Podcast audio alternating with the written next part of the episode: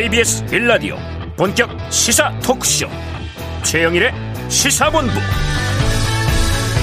안녕하십니까. 최영일의 시사본부 시작합니다.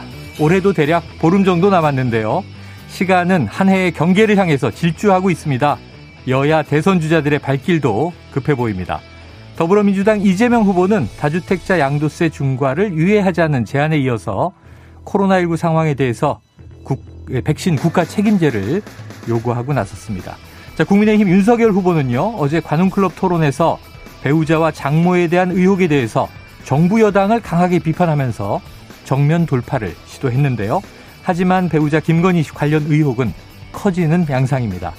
자, 어제 제주도에서는요, 진도 4.9 지진이 발생했죠. 앞으로 장기간 여진에 대한 경고도 나오고 있습니다. 최근 미국의 겨울 토네이도를 보면 이제는 늘 재난에 대비해야 하는 지구 환경으로 변하는가 싶습니다. 최영일의 시사본부 출발하겠습니다.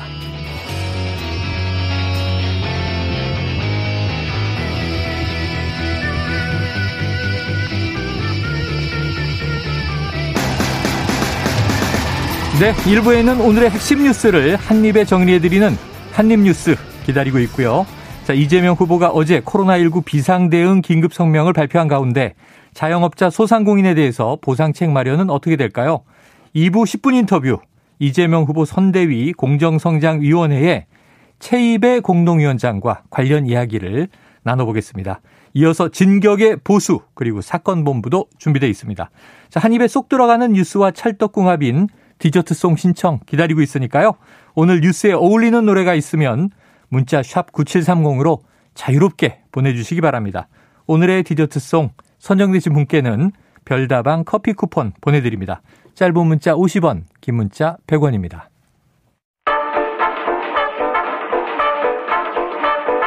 최영일의 시사본부 한입뉴스. 네, 오늘의 핵심 뉴스를 한입에 정리해드립니다. 한입뉴스. 박정호 오마이뉴스 기자 그리고 오창석 시사평론가 나와 계십니다. 어서 오세요. 안녕하십니까. 오늘 일단 코로나19 이 소식부터 갈 수밖에 없겠는데 지금 네. 역대 최다치가 나온 거고요.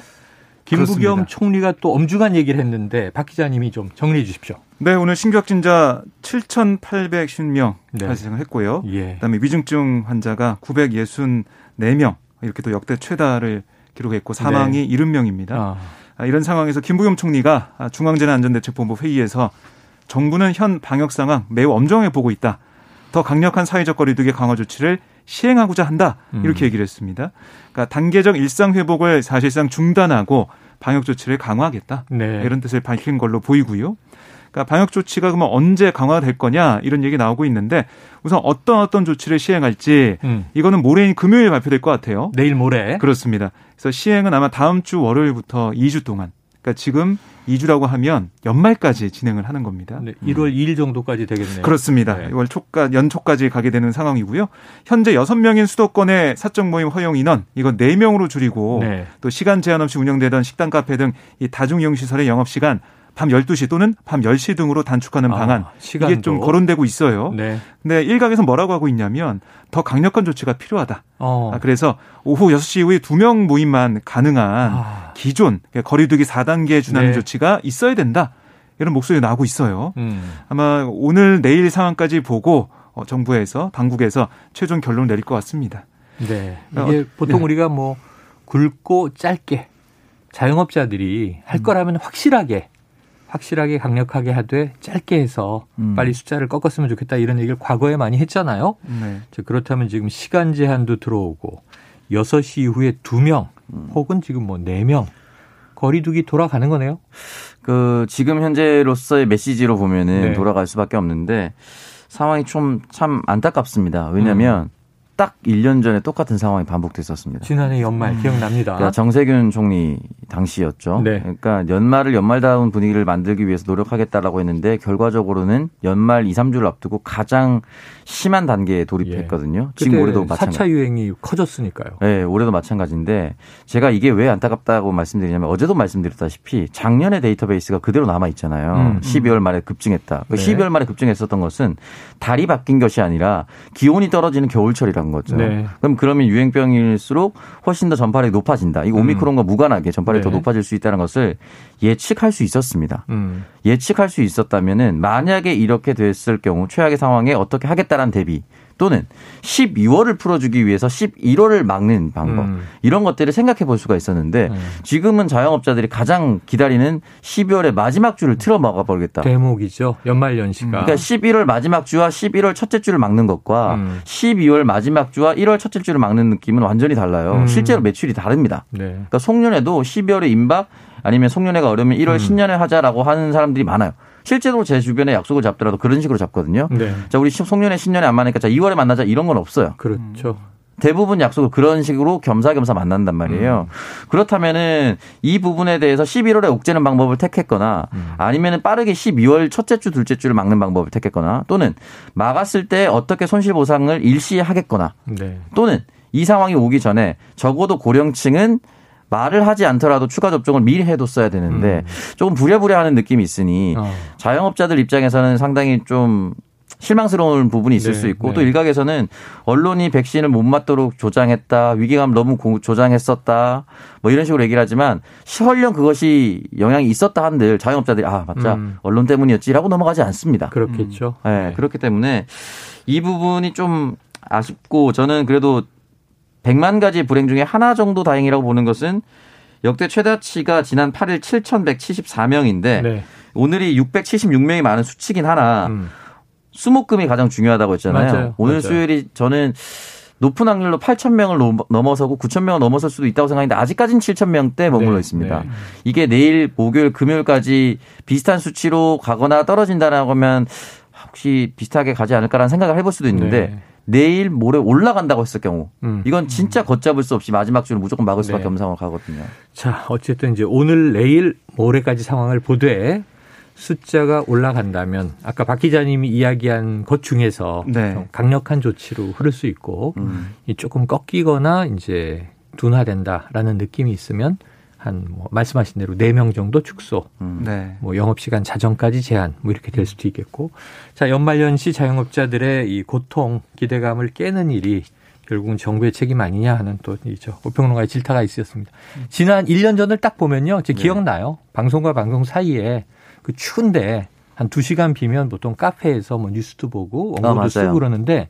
카페를 들어갈 수 없었어요. 폐쇄했었죠. 그때. 길거리를 배회하는 생각이 납니다. 테이크아웃만 가능했었던. 근데 그때가 없었죠. 수치가 1,000명대였는데 지금 7,000명대란 말이에요. 네. 그런데 우리는 더 풀어져 있었던 것은 아닌가 하는 자성도 좀 해봅니다. 자, 방역 패스 말이죠. 이번 주부터 이제 계도 기간 끝나서 적용되는 건데 네. 첫째 날, 둘째 날 먹통돼서 과태료 적용 안 한다 그랬고 지금 잘 돌아갑니까? 네, 현재까지 원활하게 지금 작동되고 있는 것으로 지금 전해지고 네. 있고요. 이 정부 입장에서는 긴급 서버 증설을 해서 사실 어제도 별 문제가 없을 거다라고 했는데 일부 장애가 발생했거든요. 예. 더 철저하게 점검을 했다고 하니까요. 오늘부터는 괜찮지 않을까 하는 생각이 듭니다. 네, 어쨌든 하나하나 좀 치밀하게 모든 것들이 맞아 돌아가기를 기대해보고. 자, 이 와중에 지금 더불어민주당 이재명 대선 후보가 어제 긴급 기자회견을 해서 야 무슨 발표가 나오나 하고 네. 여러 가지 가능성을 이야기했었는데 즉각적인 사회적 거리 두기, 그러니까 방역 강화 얘기했고 또 백신 국가 책임제 네. 이걸 또 이 네거티브 정책이다 이렇게 얘기를 하는데 이거 박 기자님 어제 이재명 후보가 제안한 것들 좀 정리해 주십시오. 네, 그러니까 사실 뭐 즉각적인 사회적 거리 두기의 강화를 좀 해야 된다 이렇게 얘기를 한 거예요. 네네. 어제 이재명 후보가 일정 수행을 못했습니다. 그랬죠. 왜냐하면 지난 주말 대구 영국 메타버스 일정 중에 같은 공간에 있었던 당 관계자 가운데 확진자가 나와가지고요. 어제 모든 일정을 취소하고 이 PCR 유전자 증폭 검사를 받았어요. 네. 그다음에 결과를 기다렸고 오늘 뭐 오전에 음성 판정을 받았습니다. 네. 그러면서 어제 기자회견 직접 못하고 박찬대 수석 대변인이 나와서 대독을 했는데 총력 대응을 넘어서는 특단의 대책 실행해야 된다.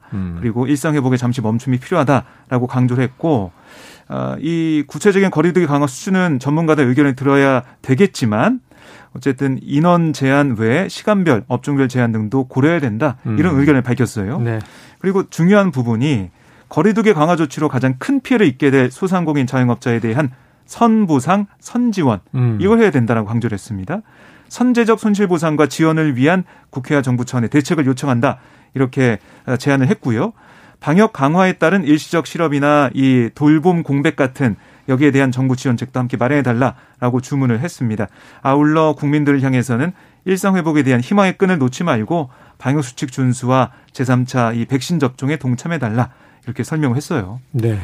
자, 그러니까 지금 강력한 사회적 거리두기를 해야 지금 이 폭증하는 확진 상황을 막을 수 있다. 네. 이건 뭐 전문가들의 이제 일관된 이야기이기도 한데 여기서 중요한 점은 그런데 이제 결국 아까 오평론가님 말씀하신 자영업자들의 이 대목을 놓쳐야 하는 고통 이게 뭐 지난해 올해 2년째 아닙니까? 그렇습니다. 이런 상황에서 선보상 선지원해라. 네. 미국, 일본 이 일부 업종들은 결국은 이 보상을 이제 매출 수준에 근접해서 해주니까 네. 오히려 문 닫고 쉬고 그러더라고요. 그러니까 미국 일부주 같은 경우는 평균치를 상회하는 금액을 줘서 오히려 네, 문을 닫는 것이 이득인 정도로 줬거든요. 왜냐하면은 이게 아무 이유 없이 돈을 가져가라는 것이 아니라 네.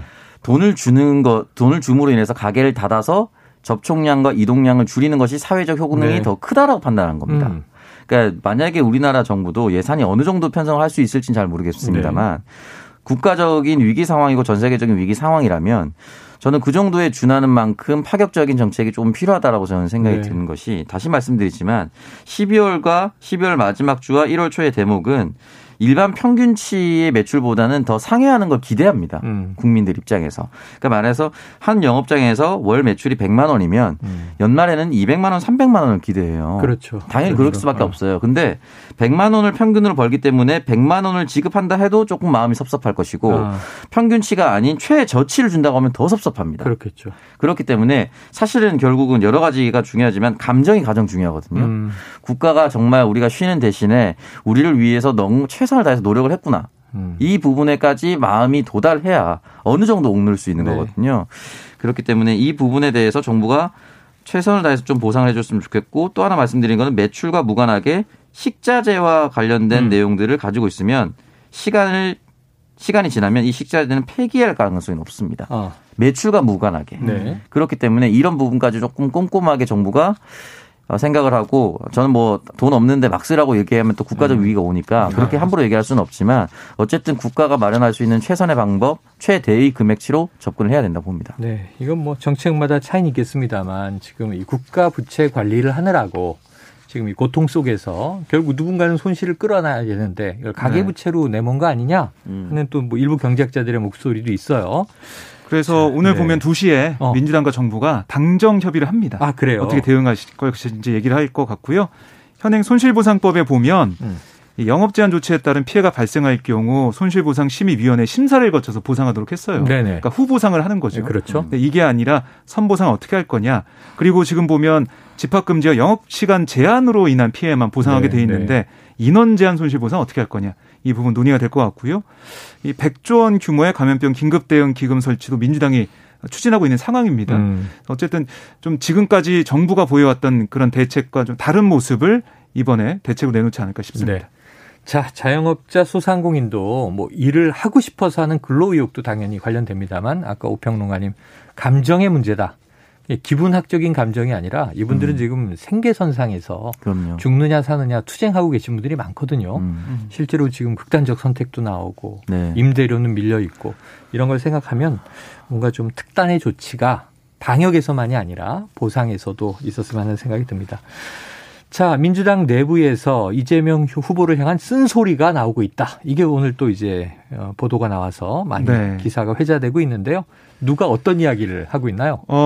사실 이재명 후보의 최측근이라고 하면 뭐 그렇게 많은 사람이 떠오르진 않아요. 네. 그중에 제일 많이 이름이 거론되는 사람이 정성호 의원입니다. 선대위에서 지금 보직, 중요한 요직을 맡고 있죠? 그렇습니다. 그래서 정성호 의원의 말 한마디 한마디에 언론이 좀 관심을 기울이고 네. 있는데 오늘 라디오에 출연해서 이재명 후보의 이 전두환 관련 발언 여기에 대한 쓴소리를 좀 했어요. 경제 성과. 비판을 했는데 할 필요가 없는 말을 했다라고 지적을 했고 네. 전두환은 이 공을 논할 자격이 없는 사람인데 그래서 이런 경제 성과 언급 이런 표현은 부적절했다고 보고 있다. 네네. 이렇게 설명을 했습니다. 그러니까 이재명 후보가 지역이라든가 뭐 이념, 진영을 넘어서 국민을 통합해야 한다는 측면을 강조하려고 예를 들었던 것 같다. 이렇게 정성호 의원은 뭐 설명을 했고요. 하지만 이 전두환 씨는 이미 내란 음모죄의 수괴로서 사법적 판단 받았고 국민을 학살한 중대한 책임을 지고 있다. 이렇게 강조를 했습니다. 그러니까 어쨌든 대선이라고 하는 중대한 국면이기 때문에 언론이나 국민도 야권에서 공격할 때는 거두절미하지 않느냐. 네. 그래서 그렇기 때문에 표현 하나하나를 이재명 후보가 좀 더 신경을 썼으면 좋겠다. 이런 조언도 했습니다. 네. 자, 이 후보와 정 의원은 친하니까 이 얘기를 직접 했겠죠? 했을 것 같습니다. 직접 네, 하고 그 라디오에 나와서 이야기를 측근인데 왜 하느냐. 자, 이것은 사실은 좀 이제 오히려 쓴소리를 하면서 출구 전략을 찾는 거 아니에요? 그렇죠. 이제 사실은 네. 이제 당내 가장 가까운 사람일수록 내부적으로 긴밀히 소통하면서도 비판을 하겠지만 네네. 공개적으로도 비판을 해야 아주 냉정하게 따지면 정치학적으로 출구 전략이 생깁니다. 그렇죠. 네. 가장 가까운 사람이 이거 잘못했다라고 얘기해야 수긍도 하고 그래서 또 반성도 하고 지나갈 수가 있는 것이지 가장 가까운 사람이 갑자기 두둔한다? 네. 그러면 반성을 안 하네? 잘못했다고 생각하지 않는 거네? 라고 생각할 수가 있거든요. 네. 그렇기 때문에 이 부분은 뭐 정성호 의원으로서 할 수 있는 얘기고 이 부분에 대해서는 제가 어제도 말씀드렸지만 네. 다른 사람들도 다 비슷하게 생각하겠지만 한 발짝 떨어져 보면은 윤석열 후보의 발언과 크게 다를 것이 없다. 라고 느끼는 것 사람들이 많기 때문에 네. 저도 하지 말았어야 할 말이라 생각합니다. 어제도 그 얘기를 하셨죠. 네. 네. 자, 그래요. 이게 좋은 전략이에요. 왜냐하면 이제 두 아이가 싸웠는데 우리 아이를 우리 부모가 야단치면서 때리는 게 낫지. 그럼요. 상대 부모한테 우리 아이 때려주세요 이렇게 하는 경우는 없거든요. 네. 혼내도 내 자식은 네. 내가 혼낸다 이런 느낌을 쓰는 거죠. 자, 그러면서 예. 또 이제 조언을 이 안에 담고 있어요. 이제 표현 하나하나를 이 후보가 좀 더 신경 썼으면 좋겠다. 네. 이런 또 기대를 담고 있는 겁니다. 그리고 이 다주택자 양도세 중과 유예 관련해서도 그것도 당내에서 좀 이견들이 있던데요. 이견이 나왔는데 어쨌든 어제 이제 박완주 정책위 의장은 이걸 이제 논의해보고 이재명 후보의 안으로 좀 가는 쪽으로 얘기를 하고 있더라고요. 네. 다시. 근데 오늘 이상민 의원 오선 중진이죠. 예예. 아침에 최경영 최강시사에 나왔어요. 네네. 뭐라고 했냐면. 아니 이건 다주택자 양도세 중과 유예 이런 것들은 당이 두 쪽 날 정도로 의견이 양분되다시피 하다가 그렇게 하지 않기로 결론 낸 거다. 네. 매우 예민하고 중요한 정책을 흔들어 놓는 건 바람직하지 않다. 이런 지적을 했고 대선 후보라 할지라도 당내 의견 수렴을 먼저 거치는 게 마땅하다. 이렇게 또 쓴소리를 했습니다. 네, 자 당내에서 쓴소리가 나오고 있다. 자 이제 야당의 쓴소리도 얘기해 볼 텐데 지금 시간이 12시 37분을 넘고 있습니다. 그래서 지금 이 점심시간 교통 상황을 먼저 좀 알아보고 올까요? 자, 교통정보센터에 유화영 리포터 나와주세요. 네, 이 시각 교통정보입니다. 고속도로는 서울 경기권을 중심으로 정체가 이어집니다.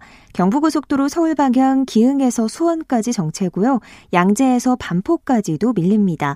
반대 부산 방향 한남에서 서초까지 막히고 신갈 분기점에서 수원까지도 정체입니다. 서해안고속도로는 서울 방향으로 일직분기점에서 금천까지 밀리고요. 반대 목포 쪽으로는 팔곡터널에서 용담터널과 팔탄분기점에서 화성휴게소까지 막힙니다. 수도권 제일순환고속도로 일산에서 판교 방향으로 서운분기점에서 송내까지 밀리고요. 반대 판교에서 일산 쪽으로는 소래터널부터 중동구간 막힙니다. 구리에서 판교 방향으로는 남양주에서 상해까지 정체입니다. 중부고속도로 남이 방향으로 호법 분기점에서 모가까지 8km 정도 긴 구간에서 밀립니다. KBS 교통정보센터였습니다.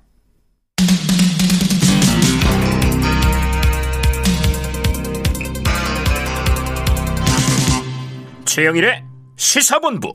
네, 자 이재명 후보 관련된 지금 여당 이 대선 상황 조금 짚어봤고요. 당 내에서 또 측근 쪽에서 쓴소리가 나왔다. 전두환 이 경제 성과 발언은 이제 쓸데없는 얘기였다. 앞으로 좀 한마디 한마디 후보가 조심했으면 좋겠다.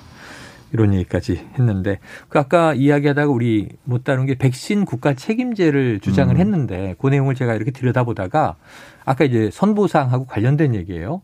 이게 일리 있다 생각한 게 지금 특히 10대 청소년 접종률을 높이자고 계속 정부가 강조하고 네, 방역당국이 강조하는데 학부모들은 좀 걱정이 많다는 거 아니에요.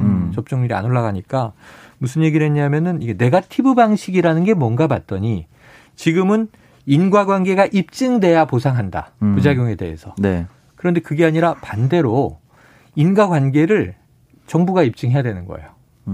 그러니까 명백하게 인과관계가 없다는 것이 입증되지 않으면 보상해라. 그러면 보상의 폭이 훨씬 넓어지죠. 지금 이 인과관계 입증이 위원회에서 뭐 보통 까다로운 게 아니더라고요. 네. 네. 결국 그 사인이 이 백신으로 인해서 그런 것이다라고 하면은 의학적으로는 저도 정확한 명칭 모르나 의학적으로는 5개 단계가 걸린다는 겁니다. 사인 규명을 명확하게 하는데.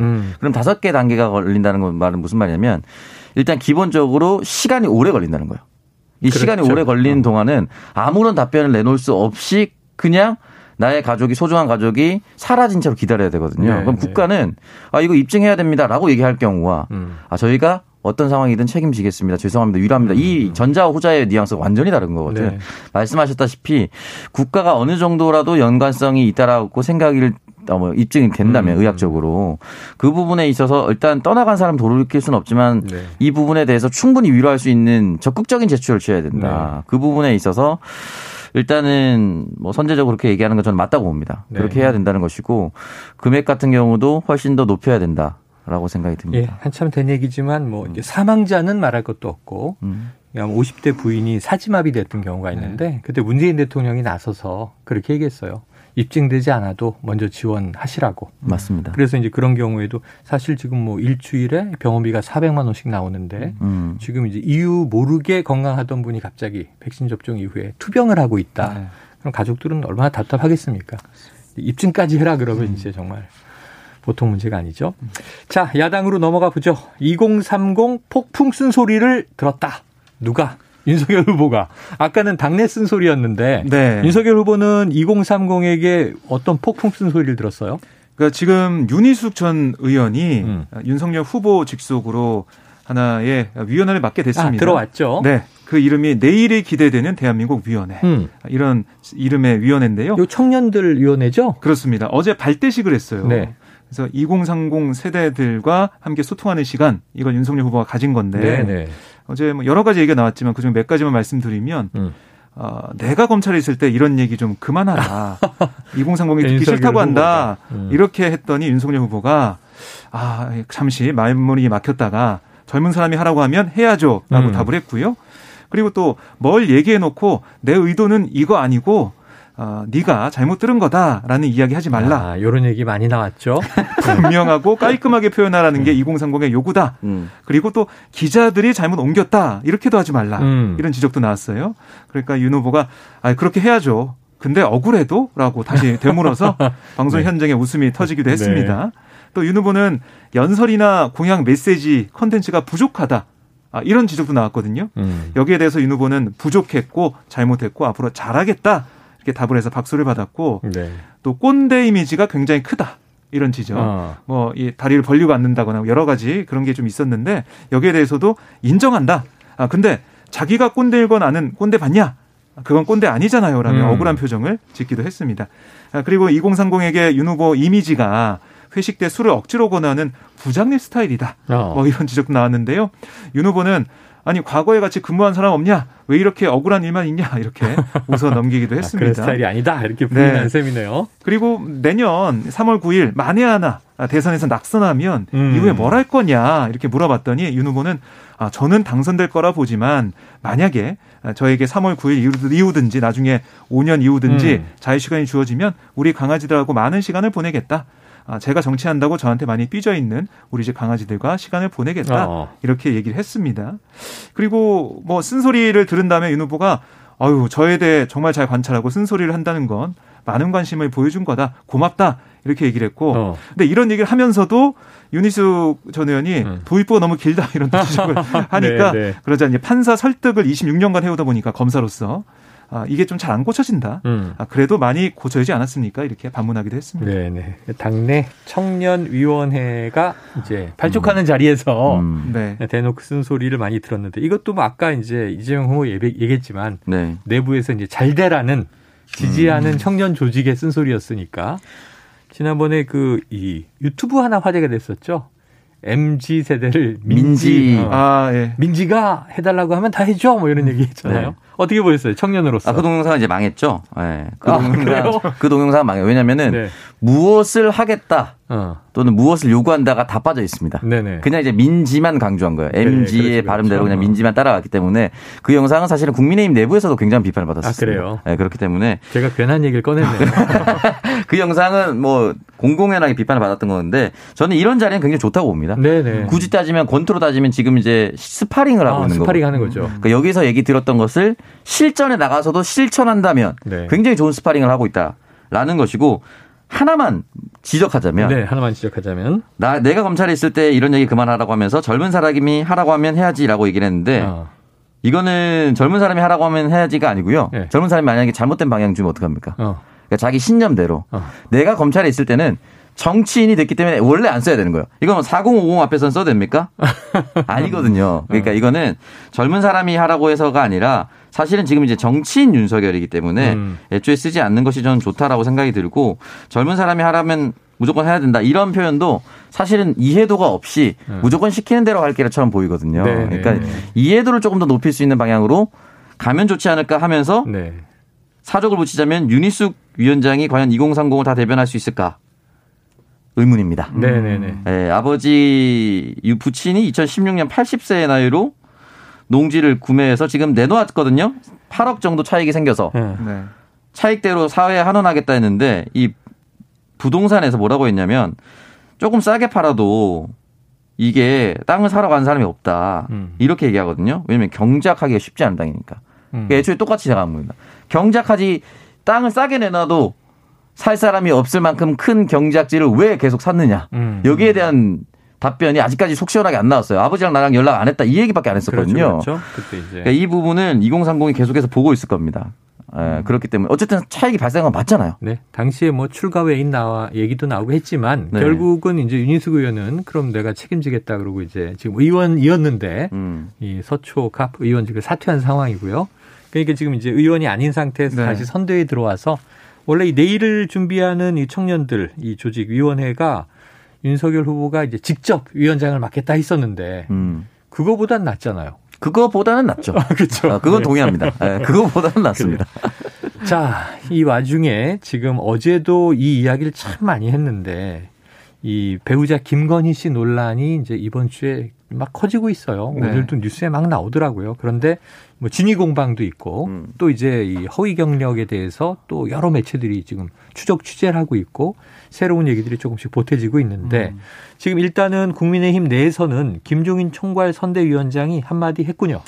네, 그러니까 오늘 오전 국회에서 이 김건희 씨 관련 의혹이 윤 후보와 결혼 전 일이다 그런 해명. 그러니까 이준석 대표가 어제 했던 그런 얘기죠. 그러네요.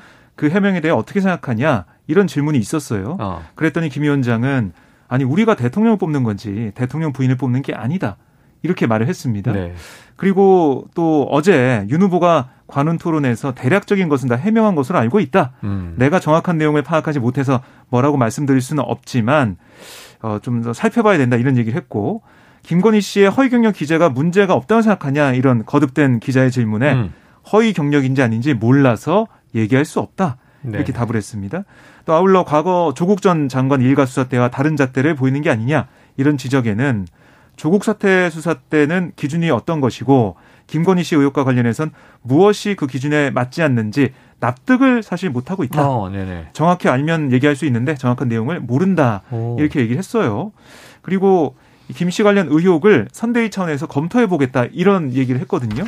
자꾸 그 문제가 나오기 때문에 나름대로 제대로 한번 검토해보겠다. 뭐 이거는 오랜 시간이 안 걸릴 거라고 본다. 오늘이나 내일이라도 내가 정확하게 검토하겠다. 검토한 다음에 얘기할 테니까 언론한테 얘기할 테니까 너무 염려들 말라. 네네. 이런 얘기도 했습니다. 오늘 질문이 집중적으로 김건희 씨 관련으로 쏟아지니까 네. 김종인 총괄위원장은 아직 내가 잘 모르겠다. 정확히 파악하지 못하고 있다. 오늘 내일 확인해서 네. 말씀드리겠다 이 얘기네요. 자, 그런데 이제 중요한 대목은 그거네요. 대통령을 뽑는 것이지 대통령 부인을 뽑는 네. 것은 아니다. 계속 이제 국민의힘에서 나오는 그 어떻게 보면 방어막이라 할까요? 네네. 그 중에 하나로 이 얘기가 계속 나오고 있습니다. 자, 그런데 국민 관심은 꽤 높은 것 같은데 오평론가님 이거 어떻게 보십니까? 배우자까지 검증해야 된다는 국민적 여론이 굉장히 높게 나오고 있습니다. 주요 여론조사에서도 배우자에 검증해야 된다. 이 얘기가 뭐냐면은 이재명 후보의 부인 김혜경 씨 그리고 이제 윤석열 후보자의 배우자인 김건희 씨에 대한 이목이 집중될 수밖에 없는 거고 네. 한 사람은 공개적인 행사에 계속 나오고 있고 한 사람은 안 나오고 있고 의혹만 쌓여 있고 그러다 보니까 사실은 이 여론조사는 김건희 씨에게 쏠려 있다는 건 사실입니다. 네. 그렇다면은 이 부분에 대해서 어느 정도 적절히 해명하지 않으면 국민들은 이 부분에 대해서 검증의 눈초를 거두지 않을 거예요. 국민을 설득하는 작업이거든요. 대통령 선거가. 아무리 후보의 배우자를 뽑는 선거가 아니다 하더라도 네. 그러면 후보자의 배우자는 어떠한 일을 저질렀어도 상관이 없느냐. 이건 아니거든요. 그렇기 때문에 이 부분에 대해서는 저는 좀 김종인 비대위원장답지 않은 발언이었습니다. 저는 논란을 네. 빨리 종식시켜야 된다고 봅니다. 논란을 종식시켜야 한다. 사과해야 한다고 차원에서.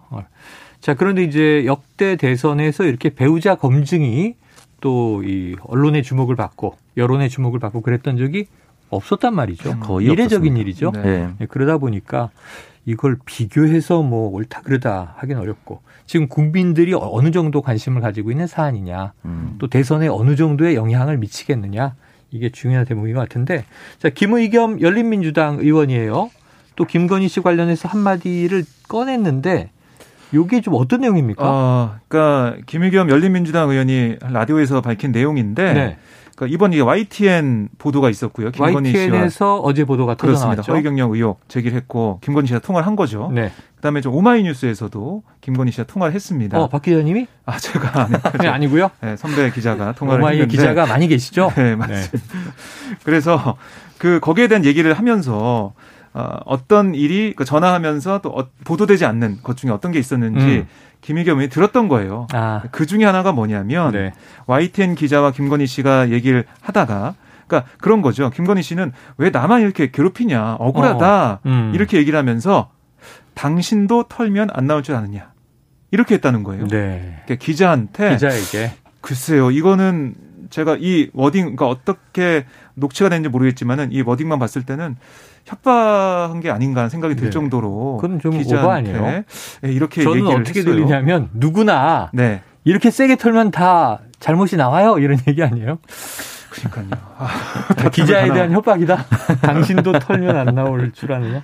이게 좀 네. 해석이 다르네요. 그렇게 뭐 맥락이나 이런 걸 좀 들어봐야겠지만은 이건 정말 심각하게 받아들일 수 있는 그런 워딩과 그런 반응이 아닌가 네. 이런 얘기가 나오고 있습니다. 확실한 건 일단 반성하는 태도는 아니다라는 거네요. 다 털면 나오는데 왜 나만 터느냐 억울하다. 네. 근데 지금 영부인 후보라서 국민의 관심이 그만큼 높은 것이다. 또 도덕적 기준도 지금 작동하는 거겠죠. 그럼요. 이게 사실은 진짜 영부인이 되면 다 털 수 있는 자리로 가는 거거든요. 최근에 윤석열 후보가 인사감정할 때 국정원 동원한다 이런 발언까지 남겨가지고 좀 논란이 되기도 했었는데 굉장히 부적절한 발언이었다 봅니다. 알겠습니다. 자, 오늘 뉴스 여기까지 정리하고 내일 또 이어지는 뉴스에서 다뤄보도록 하죠. 한입뉴스 박정호 오마이뉴스 기자 오창석 시사평론가 함께하셨습니다. 고맙습니다. 감사합니다. 고맙습니다. 자, 0590님. 자, 청취자 0590님. 코로나로 정치권 상황도 참 어렵네요. 김국환 씨의 호쾌한 웃음소리가 듣고 싶어 신청합니다. 이게 슬픈 웃음소리인데 김국환의 타타타. 이거 정말 옛날 노래다. 네, 타타타 들으면서 저는 2부로 돌아오겠습니다.